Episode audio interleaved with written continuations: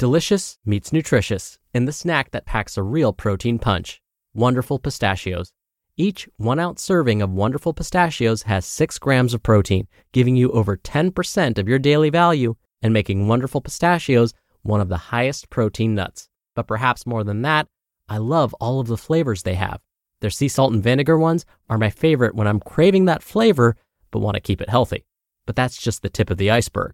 Wonderful Pistachios come in a variety of flavors, like chili roasted, honey roasted, smoky barbecue, and jalapeno lime, perfect for enjoying with family and friends or taking them with you on the go. Whether you're a pistachio purist who loves cracking open every nut, or you prefer the convenience of no-shells pistachios, Wonderful Pistachios has got you covered. Grab Wonderful Pistachios and elevate your snacking game today. So fill up with a healthy snack when hunger strikes. Visit wonderfulpistachios.com to learn more. That's wonderfulpistachios.com. This is Optimal Health Daily, episode 1537, In Praise of Lunch, by Dr. Jenny Brockis of drjennybrockus.com. And I'm Dr. Neil. Hello, happy Tuesday, and welcome back to Optimal Health Daily, where I simply read to you from the best health and fitness blogs for free. I cover fitness, nutrition, stress management, weight management, and lots more, just like an audiobook, but from a bunch of different authors, and always with permission from the sites, and always with a bit of my commentary at the end. But on Fridays, I do something a little different. I answer your questions right here on the show. Don't forget, you can send one in by going to oldpodcast.com/ask, or email your question directly to health@oldpodcast.com. All right, with that, let's hear today's post and continue optimizing your life. In Praise of Lunch, by Dr. Jenny Brockis of drjennybrockus.com. Do you eat lunch? According to the Australia Institute, 3.8 million people in Australia regularly skip lunch, the most common reason cited being that they're too busy to stop and eat. For those who do, less than 96% consume their food while sitting at our desks. The term al desco, coined by Carl Honoré, reflects the growing trend for many of us to fail to take a proper lunch break. But it wasn't always so. There was a time, oh dearly beloved, and not so long ago, that there was in existence a ritual called the lunch break that took place in meeting halls called the canteen or staff kitchen, where people would come together on a daily basis and undertake the sharing of bread and other victuals. Some were even known to partake of a more highly specialized ritual in a more fancy meeting hall known as the long lunch or the liquid lunch down at the local pub, often accompanied the joint decision of the participants to curtail any useful work activity thereafter. Today, the issue is less of yearning for time out for a fancy lunch, but stopping to take any sort of meal break. What's going on that we feel so compelled to keep working? It's not that we aren't allowed to stop. We make that decision ourselves. There have been a number of occasions after presenting a seminar on bringing your best self to work when I've been asked in hushed conspiratorial tones about what can be done to persuade Trudy, Simon, Alex, or Belinda to leave their desk to take a break during the day. It matters because poor eating and non-eating habits are costing us dearly. According to the ILO report, Food at Work, poor nutrition is causing up to 20% in lost productivity globally through malnutrition and obesity. Mindless eating is bad for brains. While missing an occasional meal or making one trip to the fast food joint won't hurt, it's when this becomes the norm that it becomes an issue. Failing to stop for a proper break leads to mindless eating. Can you remember what you had for lunch yesterday or the day before? When we're in a rush or eating on the go, we end up consuming more calories.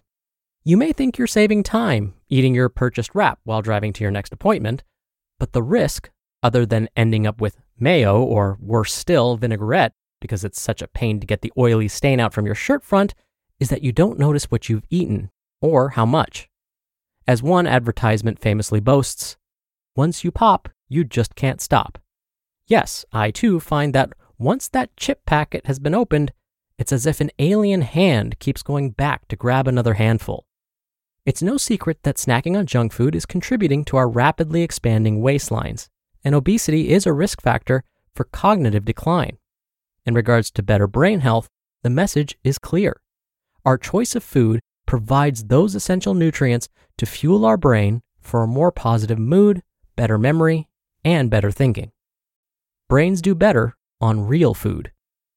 One reason the human brain evolved to be the magnificent organ it is because a few thousand years ago, we began cooking our food, leading to the more effective release of nutrients and reducing the amount of time we would have to otherwise spend foraging for raw food. The best foods for brain health have been shown to include those as found in the Mediterranean-style diet that is based primarily on plants. Yes, Mom was right to tell us to eat our greens, some lean protein, seeds and nuts, fruits and berries, whole grains, and plenty of water. We don't have to make it any more complicated than that. Providing your brain with nutrition that supports best brain health and function is a must to provide the energy required to effectively navigate our long and busy days. Running on empty reduces thinking capacity, leads to poorer decision-making, and slow processing of information. Worse still, your low blood sugar can lead to an emotional disturbance called being hangry. Being somewhat prone to this myself, my partner has learned over the years to avoid this predicament by ensuring that if elements of hanger start to appear, they will quickly proffer sustenance in the form of a snack of hummus and vegetable sticks or a piece of cheese, depending on what they can find on short notice lurking in the fridge. Providing your brain with a nice, steady supply of nutrients by eating every 3 to 4 hours through 3 meals and a couple of snacks is ideal to keep blood sugar levels even and your thinking intact. It's not just about food. But there's something else at play here too. It's not just about the food. Taking a break provides your brain with a breather so you can refuel on essential nutrients to keep your brain healthy and performing better, re-energize a tired brain that's been working hard all morning, and reconnect with our friends and colleagues to share a bit of banter, chat about life, and boost our emotional and social think tanks. Invest in your brain. Choosing to take a proper lunch break every day is about making healthy nutrition a non-negotiable, in the same way as getting enough sleep, exercising regularly, and managing our stress. It doesn't have to be hard or expensive, but it does require a decision and practice. Because being creatures of habit, good intentions quickly get rerouted to the old way of doing, especially when we're under pressure, tired, and stressed. Making one small change is all it takes. What can you do to ensure your brain stays well nourished? How can you plan on your working week to provide you the time and space to make healthier choices? Creating a healthy eating culture. Real change always starts from the top. To use corporate speak, this is about investing in your existing human capital. Think, people. What this shows is 2 things. 1, you care. 2, you understand the value of having a happy, healthy, well-nourished workforce in relation to productivity and performance. Breaking bread together was one of the earliest ways we learned as humans to create meaningful and trusting relationships.